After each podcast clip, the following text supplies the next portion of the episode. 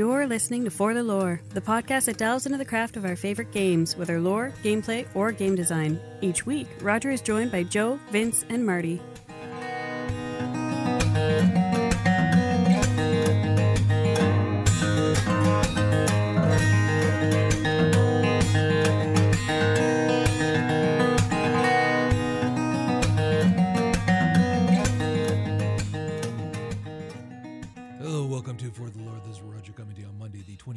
February. It, it wasn't going to be that great of a show initially because there's not a lot to talk about this week, and then a few things just dropped recently that will make it more fun. Specifically for me, at least, the Overwatch announcement literally just dropped for a new hero coming, and I've been playing a lot of Overwatch lately, and it's been a ton of fun. I am not a fan of the Paris map, but that notwithstanding, I really, really dig this new hero that they they announced, whose name is Baptiste, and he's going to be either a healer or DPS. So basically, just like all the other healers, and um, they did not show any gameplay. All we got was a trailer in the typical format that they do now, showing a young child in the middle of a war at the Omnic War, it comes to be uh, said later. And he's narrating it as an adult male, and this is a, a black male. So he's talking Haitian. about. Is he Haitian? He's Haitian. Oh, okay, cool. I didn't know that. Th- again, we did not get a ton of news here. I don't know if you read more than I did. I tried to find stuff on their official site, and it's not even up there yet. So, but anyway, so he's talking about you are like when you're living in that war, and he's talking about you don't always have a choice and then that's a play on a theme later on where he's saying but you do have a choice and he doesn't you get the impression he doesn't feel like he always made the right one. And and so i'm assuming we're going to get yet more lore on him as well to find out exactly where he's from and whatnot. But as everyone right now is dying to know because he is going to be another support is what's the gameplay going to be like? What are the abilities going to be like? Etc etc especially as we're seeing a lot more with the league having gone this long now we're seeing a lot more in terms of what the uh, the the group compositions that really work are and so you're seeing that kind of synergy playing a larger role even in the regular games now because I certainly don't play in any league and I, I I don't even play the competitive stuff I just drop drop into the arcade and oftentimes I'm just doing the random heroes so but the more I'm playing, the more I'm really noticing a lot of other people are really working that synergy well, even without chat. So a lot of people are curious what this is going to be. Um, you were mentioning on Twitter, Joel, and and I disagree with you. I, I don't think it's an unpopular opinion, and I, I looked around and I didn't see contrary. That you you're happy that it's a a male, well, clearly uh, Haitian male as well in this healer role because while granting yet another person of color into the system, it's also going against that trope of the female characters or the healers. And I completely agree with you. I, I'm looking forward to a, a, a yet more female characters being dropped in. But like you said, let them be DPS and tanks. That would be so much better. Yeah, and, and that's that, that's where I'm at. And I know a lot of people, like a lot of people, for the last several weeks since the trailer teaser came out, the Talon teaser, like I think it was like two or three weeks ago, uh, they were begging for like a black female, and I understand the desire for that. Uh, absolutely, I would love to see that representation in here. But if they would have added her as a healer, I would have been very upset because I'm I'm just I'm over that trope. Like women don't need to just be healers and support. And if looking at the current roster, most of the healing and support are female anyway, right? With the exception of like Lucio and who else? And Zenyatta. Zenyatta. Yeah. Yeah. So I, am I- I'm happy that this is a dude. I'm happy that it's a Haitian dude. Um, I would love to see more like Ash, where it's you know, I, I'd love to see a tank get added, and I'd love to see it be another female tank person. Let that be a black female tank. I'd Yeah. be okay with it. Yeah, that'd be awesome. I I love playing Brigitte now. I did not for the longest time, and then it was it was Tristan that helped me because I was telling him I hate playing her. I I know what I'm supposed to do with her, but it it doesn't always make sense. And then he pointed out a few things and some things that I'd clearly missed as well. And now I play her a lot differently, and it's I really enjoy playing her. Like you can Oh, have she's one of my favorite. yeah, you can have really strong female characters on the front line, or again anywhere. I, I was looking over the roster again, and and it and coming from so many games where there's next to no representation, it's all white dudes. Yes, there still are too many white people, and there it's over. It's it's got too many male characters in it as well. But still, you have to respect the effort that they're putting in here and just how many of the new characters have been uh, either female characters or people of color or whatever. I, I you got to respect that. Yeah, and I and I appreciate the efforts that they're they're doing to to diversify uh, more. Yeah, yeah. But and we've talked about this a million times. It's one of those things where like representation matters, and it definitely matters to me. And that's if a game doesn't have representation that I care about, probably not going to spend money on it. Just throwing that out there. Yeah, yeah. Anyways, let's move on from there. Vince, you did in fact pick up Anthem. When did you pick it up? Did you pick it up on the last launch day? Yeah, I picked it up on Friday because I was home from work sick and was like, oh, I'll check it out. Like I, I'd done my like I'd seen how, how the patch was working and was like, okay, I especially since I had a gift card going towards it, so I was like, all right, I feel this is a reasonable purchase for me. Uh being sick, I couldn't play for extended periods of time before I had to go lay down and take a nap. so I played since Friday five, maybe six hours worth of the game. I'm up to level nine.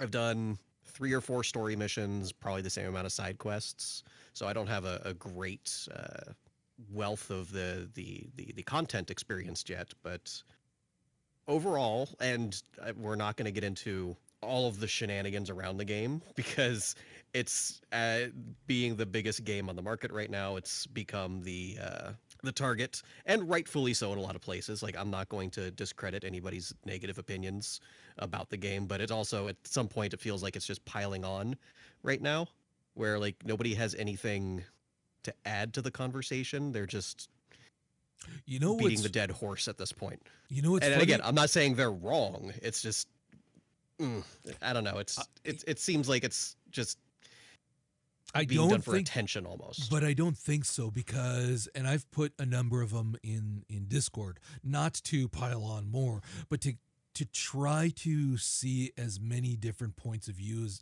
on this as I could. Like a lot of these these YouTube guys, I've I'd never heard of them. But of course, you Mhm. listen to one, and then all of a sudden, it's why don't you watch this and this?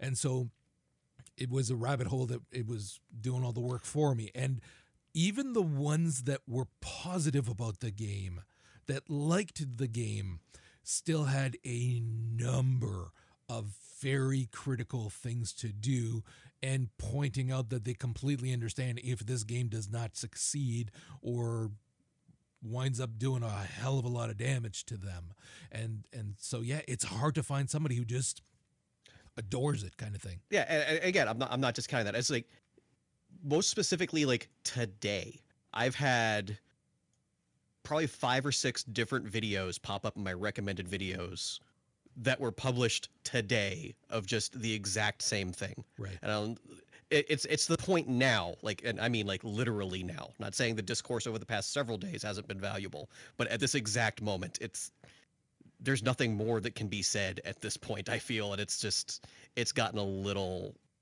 weird. I, I find that interesting because I'm the the collective gaming group that I'm part of here in Buffalo. Like a bunch of people in there picked up Anthem and they're loving it. Like they're No, that that's what I'm getting to. I'm loving it as well. Yeah. So it's just I don't know. Like if if you look at a lot of the discourse online, and of course that's just how internet discourse works. Negative opinions float to the top, positive ones not so much quite frequently.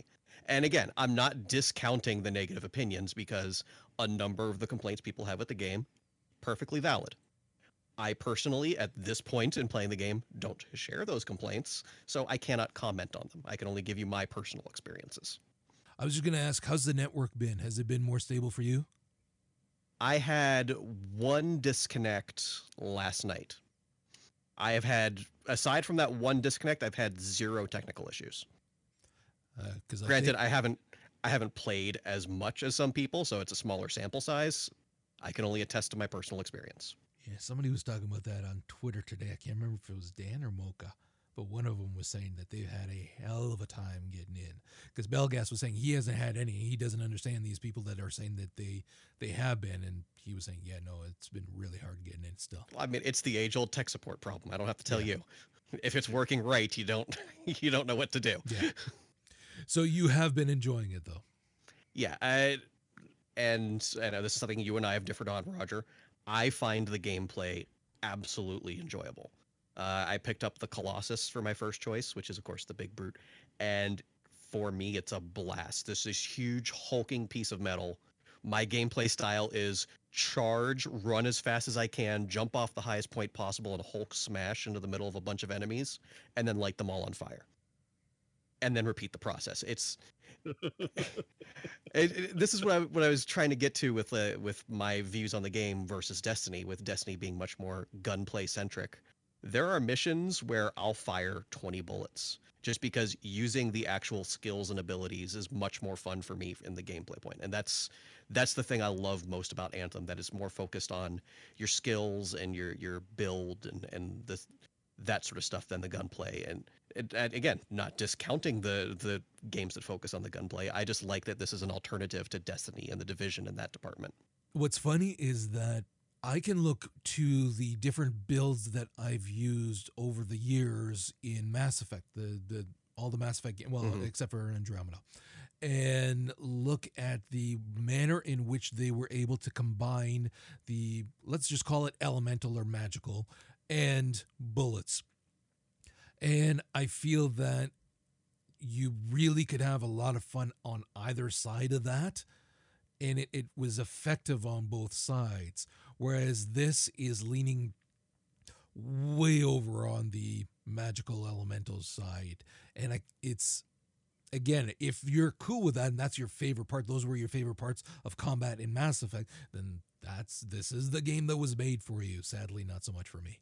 Right, and it, it, that's something where you can just respect a differing design and opinion, and I I'm, I'm cool with that. Yeah. like at the end of every mission, like because the game defaults to multiplayer matchmaking, and that's been a lot of fun as well. Just having random people show up and doing these missions together, seeing the ways all the different skills interact that didn't really get to experience too much in the the demo weekends because most everybody was just playing the basic ranger and and wasn't until like you got to a certain point that people unlocked extra suits so seeing the way things are comboing together and different gameplay styles has been a lot of fun and at the end of every expedition it gives you a medal for your playstyle. and a lot of people have like the soldier medal which is they, they got the majority of their gameplay was shooting their guns. I always end up with the artillery medal because yeah, that's my playstyle. So I it, it would appear a lot of people are still using the guns primarily because most missions it's three soldiers and an artillery that I'm along with.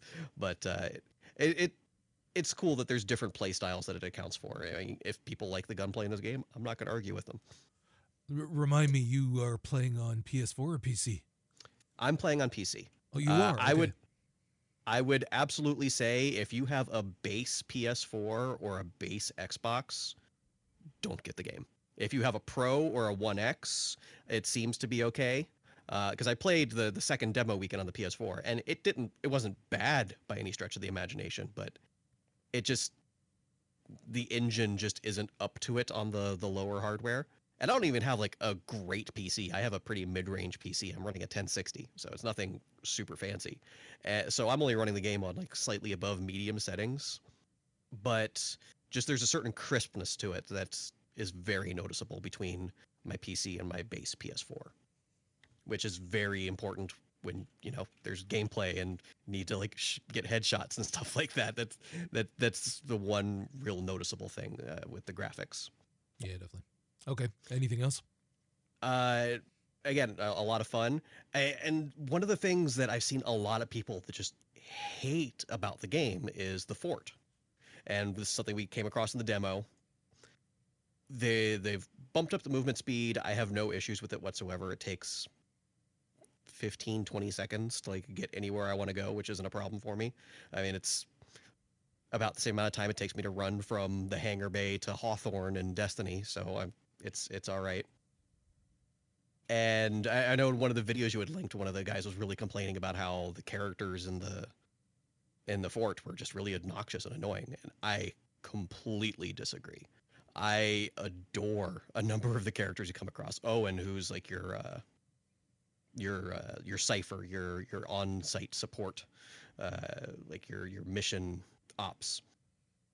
Hilarious, a lot of fun. Typical Bioware character. Let's put it that way. Uh, a lot of the the NPCs you come across are really interesting. Uh, like as you're going through town, like you have like the main NPCs that you go and talk to after most missions. Typical Bioware stuff. But I've come just like walking through town, and all of a sudden, like I see a little speech bubble pop up, and there's just like a random NPC that you can have a conversation with. That's very interesting. It adds a lot of depth to the world. I was just doing a point A to point B, and like one of those speech bubbles popped up for this old dude in an alley, and I went and talked to him. And he told me this story about you know how he knows what it's like to have to fight to survive. He's the oldest person in the fort. Uh, one time there was a mine collapse and six men were buried down there with only one bottle of water, and he's the only one that lived. And the the dialogue tree, you know, he's trying to be evasive, and you know you can bring it out of him as like the only reason he lived is because he didn't share the water. And like it's just there's just a lot of very interesting characters and stories that you can pick up on. Like there's radio dramas. There's a I have stumbled across a radio drama for Detective Hops, the Grabbit Detective. and at one point the I was going to talk to one of the the faction NPCs and as I get there she's listening to a radio drama of like this uh like romance adventure sort of thing and she's actually talking to the radio like somebody yelling at a movie screen it, there's so much character in here that I'm really enjoying. The fort itself, I, I, like how it grows as you experience it, as you accomplish quests, as you build up your reputation. It grows both mechanically and visually and culturally. It's I, I adore the fort. I, I I guess the people who don't like it just don't like that it breaks up the gameplay. But I compare it to a game like Monster Hunter. After every Monster Hunter mission, you got to go back to town. It's just it's just the way this game is structured. If you don't like it, I'm not going to argue with you. I just disagree. Fair enough. Is that it? Yeah, I don't have don't have a lot uh, at this point, but I, I know it's a game we'll be covering more in coming weeks. So absolutely. Alrighty then, let's move on. We did get some other news too for another game coming out, and we are quite excited about this one too, and that's Darkest Dungeon 2. Joe, go ahead. Yeah, we didn't get a whole lot about it because Red Hook yeah. is playing it real close to the chest right now. Uh, even interviews that they've been doing since the trailer reveal, uh, they haven't really said a whole lot of anything. Um, but I think this is what's called the Howling. The, it's the next progression of what they had as the core mechanics, and the only thing we know about it is that they've increased their their studio size just a little bit to accommodate what they want to accomplish with it, which is good. And well, we're going to start getting a glimpse of the rest of the world around the estate and the Eldritch horrors that have been coming to this world through there. So there's going to be a lot of uh, weird, fucky, like old gaudy stuff that takes place in other locations, and it probably looks like their version of Mount Everest, which, like, I'm I'm in. Like, I love Darkest Dungeon. I own it on multiple systems. I played the hell out of it. That See, game is I, fucking amazing. I didn't get Mount Everest. It felt more like Mountains of Madness to me. Well, yeah, that too. But I mean, it's going to be the same core gameplay, same type of characters.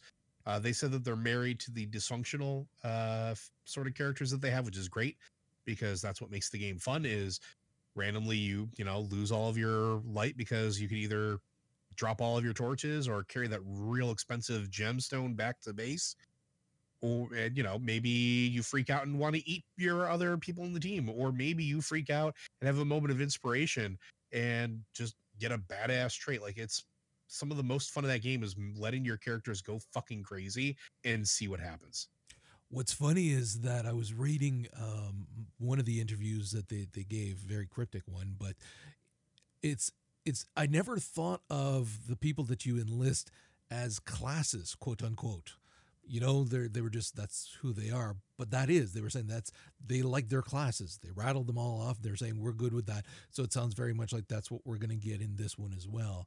And they were saying the combat by and large is going to be the same, but they are kind of changing it up somewhat as well in terms of the quote unquote meta of the game, kind of and things like that. So between that and understanding what works and what we really want to stay in this in in the sequel.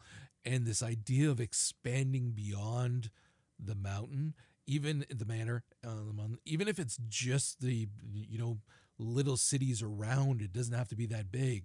But it um it it's got me really curious just how far are they going to push this then? I, I don't know about you guys, but I had actually missed the last couple DLCs, so I started up a, a new game last week and immediately just right back in that comfort zone of oh god, this game is so great. Yeah, like it's one of those ones I pick up and it's just like not missing a beat. It's like, oh, I'm about to Oh, ruin the lives of some poor adventurers. yep. Oh, this sounds like a game that I would that would I would pull a Stellaris with. Like I would just be there. oh you never you never played never the first played one? it. oh dude oh man, uh, Already. look for it look for it it's always on sale somewhere I, I And there was a it's well huge sale on it uh, on Steam this past weekend. I don't know if it's still active. yeah it might be definitely look it up marty it's well worth it don't I'm think looking right the hell now so I can Yeah. make Marty buy it. yeah, I, I loaded Steam right now, and it's just taking a little bit of time because I got something running in the background. I have two new items in my inventory, so we'll see what the All right. While you're doing that, can you talk and do that at the same time? Give us some Destiny 2 Yes, I can. Okay, so with Destiny 2, uh, the current season pass content, uh, the season of the Forge is ending tomorrow, and then there will be a span of a week uh, before we lead into season of the Drifter. And the season of the Drifter patch 2.20 will have a number of quality of life changes. Uh, they're going to be changing and reducing the power of automatic shotguns, which is a little bit sad, but it needs to happen. Uh, and a couple of other game balance tweaks. But what's really cool is that the season uh, that we will be running into will be called the season of the Drifter. Drifter, of course, being the um, roguelike Cayde esque figure with none of the redeeming qualities of Cayde, uh, who is running this game, which, if you play long enough and uh, get the lore drops for, it looks like he is setting up some of his old crewmates to get whacked by the Guardians. Or, I mean, that's my current theory. It's a it's a pretty interesting little game. Um, for the record, Gambit mode is my favorite mode. I flip and love this mode. It uh, came out in uh, Forsaken, and it's the PVE slash PvP mix, wherein you got to burn stuff down as fast as possible, but every once in a while, depending on how many things you have put into the bank, how many motes you put into the bank, you can, you know, jump over to the other team's side and, you know, try to execute them. Uh, there's also an exotic tied to the Gambit event, which I finally earned, and I'm very excited about having.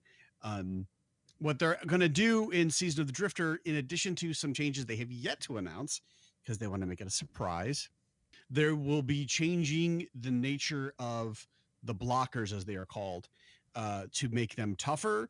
Uh, and they will be removing the third round instead of it being like just like the other two with just more bad guys. It will be a sudden death kind of match. So hopefully, we'll quote unquote speed up gameplay, um, which is you know one thing. I don't know. I, I kind of like it the way it is now. I don't mind jumping in there and and doing it that way because mostly I feel like the because I'm mostly a solo player because nobody in my clan likes Gambit. Uh, I feel like it gives your your scrub team a chance to actually win. But if it's just you know burn down after a tie match, then I'm never going to win a match again. Um, so it's very selfish. Some do, you need uh, the season pass for these, or is this for everybody? So you don't need the season pass to play uh Gambit and the changes they're making to Gambit and the Gambit modes I think are going to be across, but there are some secrets that will be launched with uh the season pass. So if you like Gambit, I would put money on it that this is worth your money. Um, if you don't care for Gambit, it's probably not worth it. But I, I like Gambit is the only mode in that game that, like, uh, if I get too irritated, uh, I get too worked up and I have to stop playing. Which, like, um, it's just a rule I have. If I curse out a game too many times, I just have to walk away so I don't lose my temper. But, um, like, it, is the gay is the game mode that I love and can just still get under my skin, but I still need to play it. Like, it's just I can't describe how much fun it is. It's it is my favorite mode. I don't get it. Um, but Drifter and Drifter is also got some cool shit. Uh, and he has uh two, three quests for you um in the season of the Forge, and I think those are not season pass required.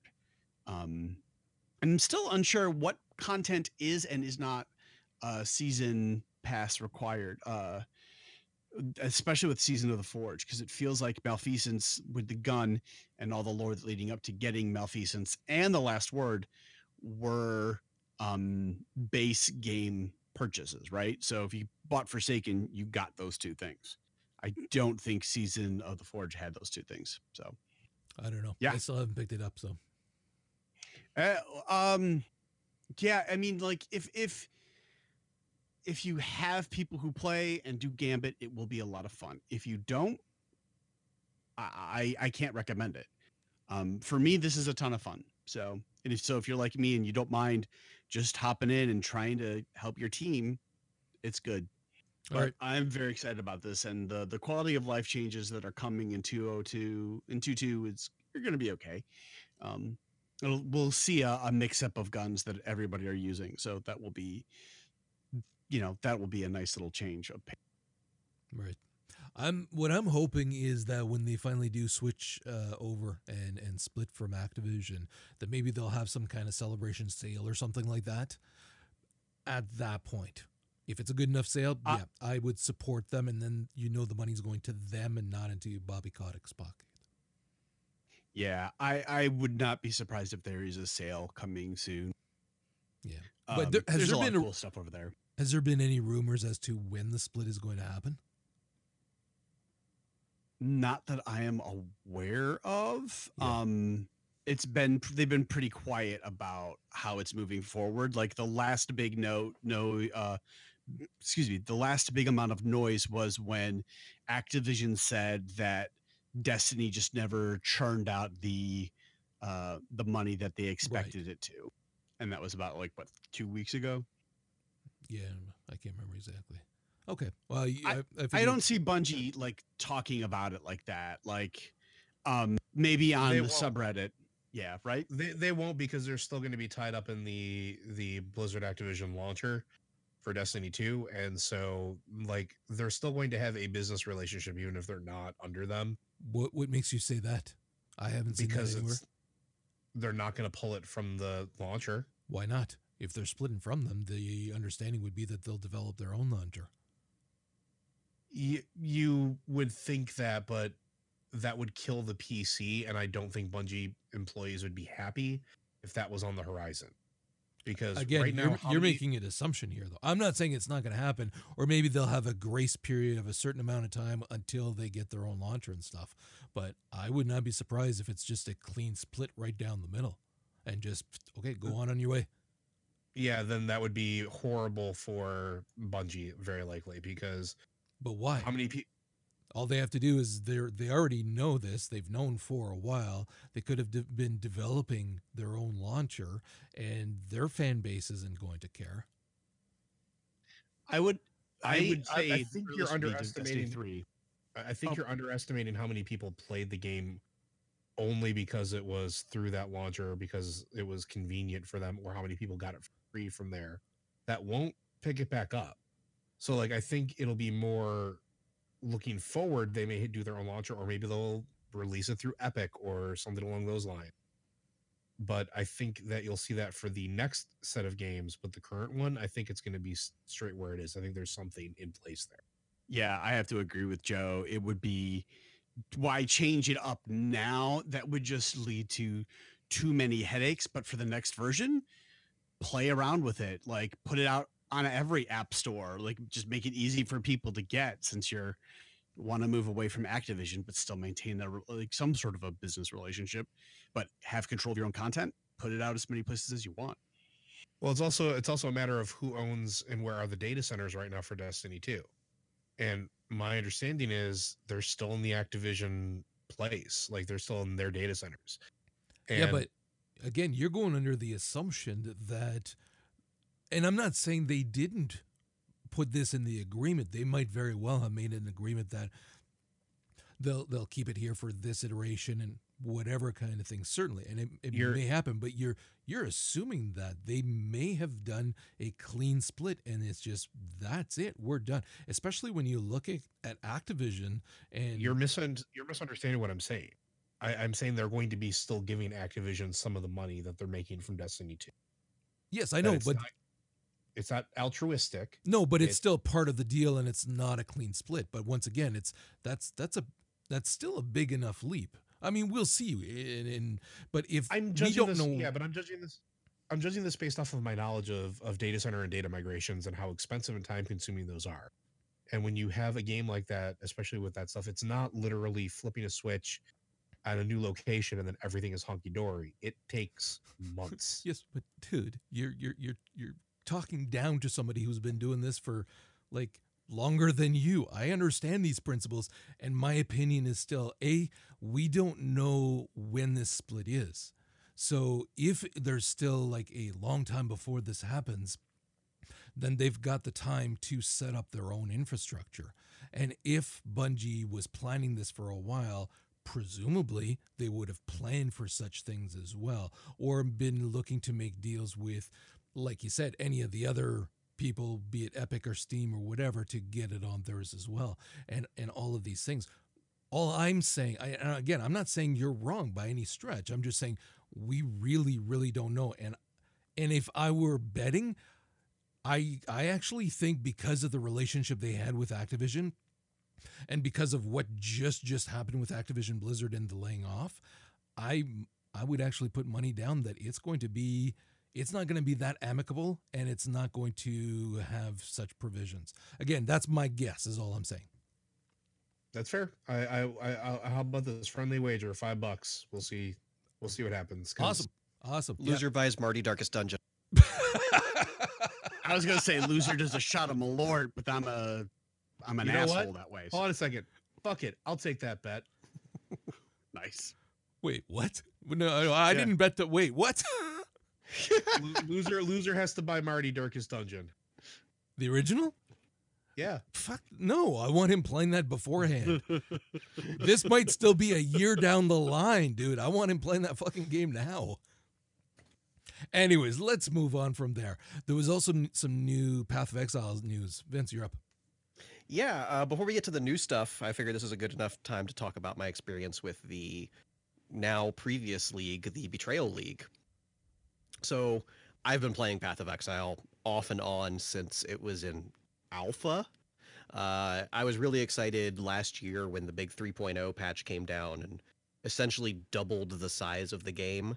But unfortunately, my PC at the time was not uh, good enough to uh, handle the all the enhancements they put into the game. So the Betrayal League was the first one with my new PC where I was finally able to dive back into the game for the first time in quite a while, honestly. Uh, so finished all the new story content. I really enjoyed what they did there of you playing through the first five acts of escaping the this island of exile uh, and uh, going back to your homeland and defeating the powers that be there, only to realize that you know, it's typical fantasy stuff. Oh, there was actually a dark god in charge of the whole time. And then going back and essentially acts six through 10 were the same. I don't want to say content, were the same like areas as acts one through five, just now in this twisted future. And it was actually really a lot of fun of going back through areas you've already been through, but very much changed. Also, for a free to play game, helps a lot of development costs when you don't have to design all that much more uh, actual uh, artwork and architecture and all that stuff. Although there was still a great amount of new content in those old zones as well. Uh, as far as the betrayal mechanic, uh, each what Path of Exile does, each league, each season, uh, comparing it to Diablo three, it's not just a fresh start with some balance tweaks. Each league has its own fresh new mechanic that they add in, uh, and with the Betrayal League, you're chasing down this uh, criminal syndicate, the Immortal Syndicate, and they're literally immortal because the person in charge of it can just bring their minions back from the dead so you can't just go out there, bust some skulls, and save the day. They're just going to bring them back and go about business as usual. So with the betrayal mechanic, randomly throughout the maps as you're leveling and questing and everything, you'll come across syndicate activity, be it uh, a stronghold where they're holding uh, goods, stolen goods, uh, research laboratories where they're doing nasty experiments, uh, transportation where they're transporting the illicit goods from point A to point B, and then intervention, which is actually really a lot of fun. Where as as you're starting to investigate the the syndicate, they literally just send assassins after you. So you could be in the middle of a boss fight, and all of a sudden, a portal opens up, and two fucking assassins come to try and kill you. That added a, a nice new wrinkle to the game. And then as you clear each of these objectives, the lieutenants and captains, you know, the various different ranks, whoever's in charge gets left behind after you've defeated them in combat. And you have numerous options for what to do. You can interrogate them, you can assassinate them. They're just going to come back, but there's mechanical benefits along the ways. Uh, sometimes multiple members of the syndicate will join into the same fight, and you can actually play them off of each other. And that's where the betrayal mechanic came in of you could have one of the members betray the other one and give you extra information or like extra items and all kinds of stuff. So all building and doing this over and over again until you finally take down the the head honcho. And it was a cool mechanic of like not knowing like I don't know what's going to happen if I pick this choice over that choice and it gave every encounter with them a, a new different wrinkle because you never knew which characters were going to show up if they were going to like each other if they were going to hate each other uh, ultimately, though, it was a little bit of a mixed reception. The difficulty was really cranked up on these things, which made it a little hard to do at points. And then the whole thing of once you finally do take down the mastermind, since it's the kind of the mechanic for the league, it just kind of starts over again. So it felt a little, I want to say unsatisfying because there's no ultimate end to the story because it's an endless grinding game. They, they have to just keep refreshing the mechanic over and over again. I get it. It just didn't feel quite right. Different from any of the other seasons, or presumably? Uh, yeah, the, like the the the previous season was what was called Delve, where it was essentially uh, an endless um, dungeon where like you were kept constantly like exploring and like literally digging deeper into the earth to find unearth more and more treasures. Like there, it was literally endless. Like a lot of the other leagues they've done, from what I've seen, didn't quite have this reset point to them. Okay. So now we have coming out next week, uh, Path of Exile 3.6, the Synthesis League. And with the Synthesis League, of course, all the standard changes, balance changes, new skills coming in. Uh, they're building on some new archetypes now. Uh, was it holy casters as well as chaos casters, focusing on like curses and stuff. So they're putting in a lot of new skills, a lot of new items to benefit those play styles. Obviously, going to be moving some stuff around with the crazy passive tree. They've completely remastered the entire soundtrack for the game. Uh, they enhanced the graphics last year, so now they're enhancing the soundtrack to go along with it. Uh, they posted a little video of it earlier today, and it's a pretty nice improvement. Uh, gonna enjoy that. But the big mechanic, of course, the synthesis. And where this comes across is there's this uh, mysterious new character, Cavas. He's an ancient spirit who well, we don't really know who he is at this point because he doesn't know who he is. His memories have been broken over eons of existence. And the mechanic in this league is you actually go through his memories to try and recover what's been lost. So they play they show this in a there's like a special map for uh, the void of his memories. And there are certain memories that he does that are solid points. And then what you do is as you're going through the game and you're you're uh, shoring up the edges of his memory to prevent it from decaying further, you're going to unlock you know, new memories. But he doesn't know where those memories go. So that's where you as a player are actually mechanically mapping out his memories of essentially building your own dungeon path from point A to point B of all these various memories, which have different effects and uh, mechanical things and different biomes and monster types. Essentially, like rifts and stuff in Diablo. Uh, it's but essentially it's like okay, it's not here's what random rift you're gonna do. Which rifts do you want to do? To to do like you know three rifts in a row, and you get to design them yourself to get from one set point in his memory to another set point in his memory. So it's going to be like some interesting mechanical and story stuff mixed together, which looks like a lot of fun. That's pretty nice, actually. I like the sound Mhm. of that a lot. And then the next mechanic that they're adding into this is, of course, the synthesis. Because as you're exploring uh, his memories, you're going to find fractured items. These are uh, rare-ish quality items where literally he doesn't remember what they do. He knows kind of what they do, but he doesn't remember exactly what that item does. So essentially, you can find uh, a piece of armor that has fire resistance and life drain that are inherent inherent on that item because he remembers that's what that item does, but the other item effects are still going to be randomly rolled. So you can re-roll that item as many times as you want. The fire resistance and the life drain are always going to be there. So if you find an item that's really good, like it has a couple really good stats you want, it gives you something you can kind of build your character off of. But of course, you're going to be getting tons of this stuff because it's a loot-based game. And if you have three matching items, not necessarily the same uh, stats, but three of the same pieces of armor, essentially.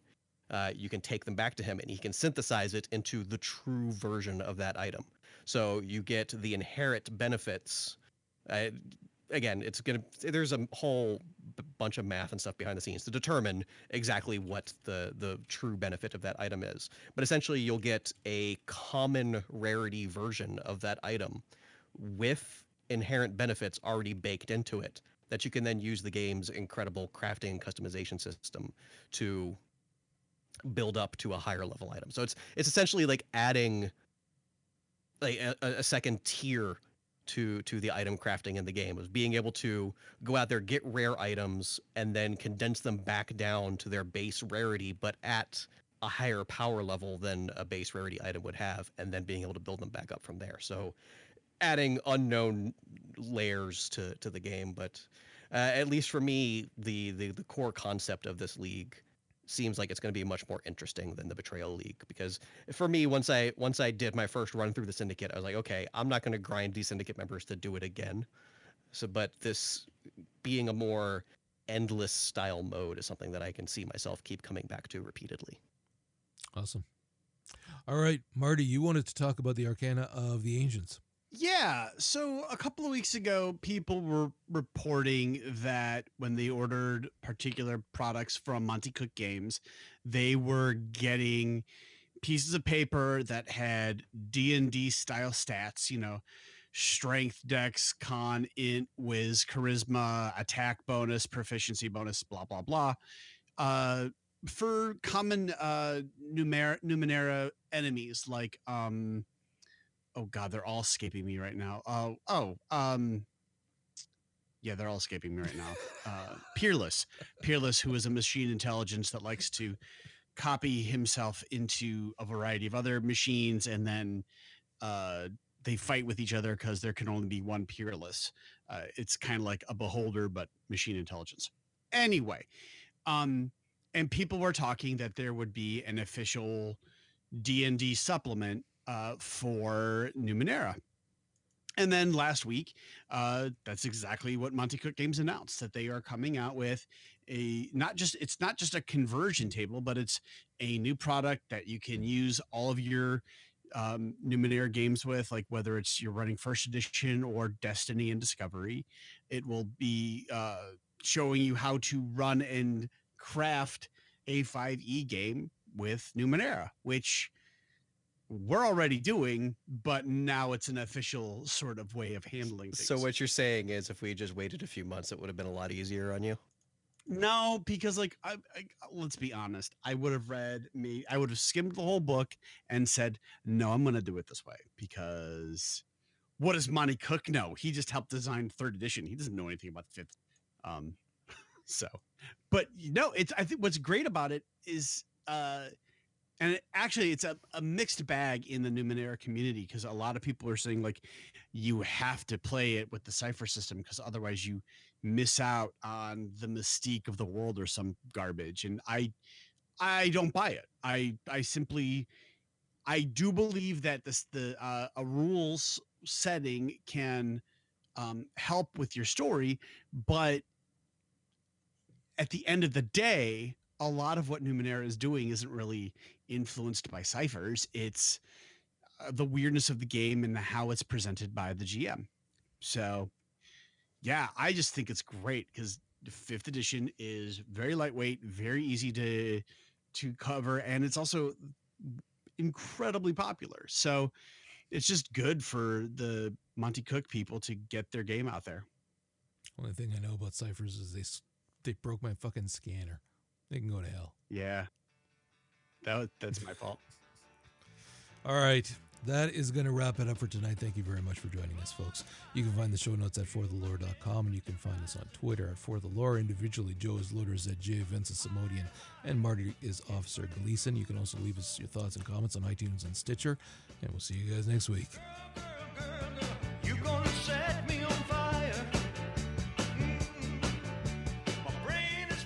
Thank you for listening to For the Lore. If you'd like to hear more from the guys, check out Popcorn Ronin with Roger and Vince, a movie, TV, and anime podcast, as well as Lore Watch, a Blizzard lore podcast co starring Joe. And if you're into comic books, check out All Comics Considered with Marty and his crew. Lastly, thanks to Manelli Jamal for the show's theme music. You can find him at manellijamal.com as well as on iTunes and help support this incredible musician by picking up his CDs.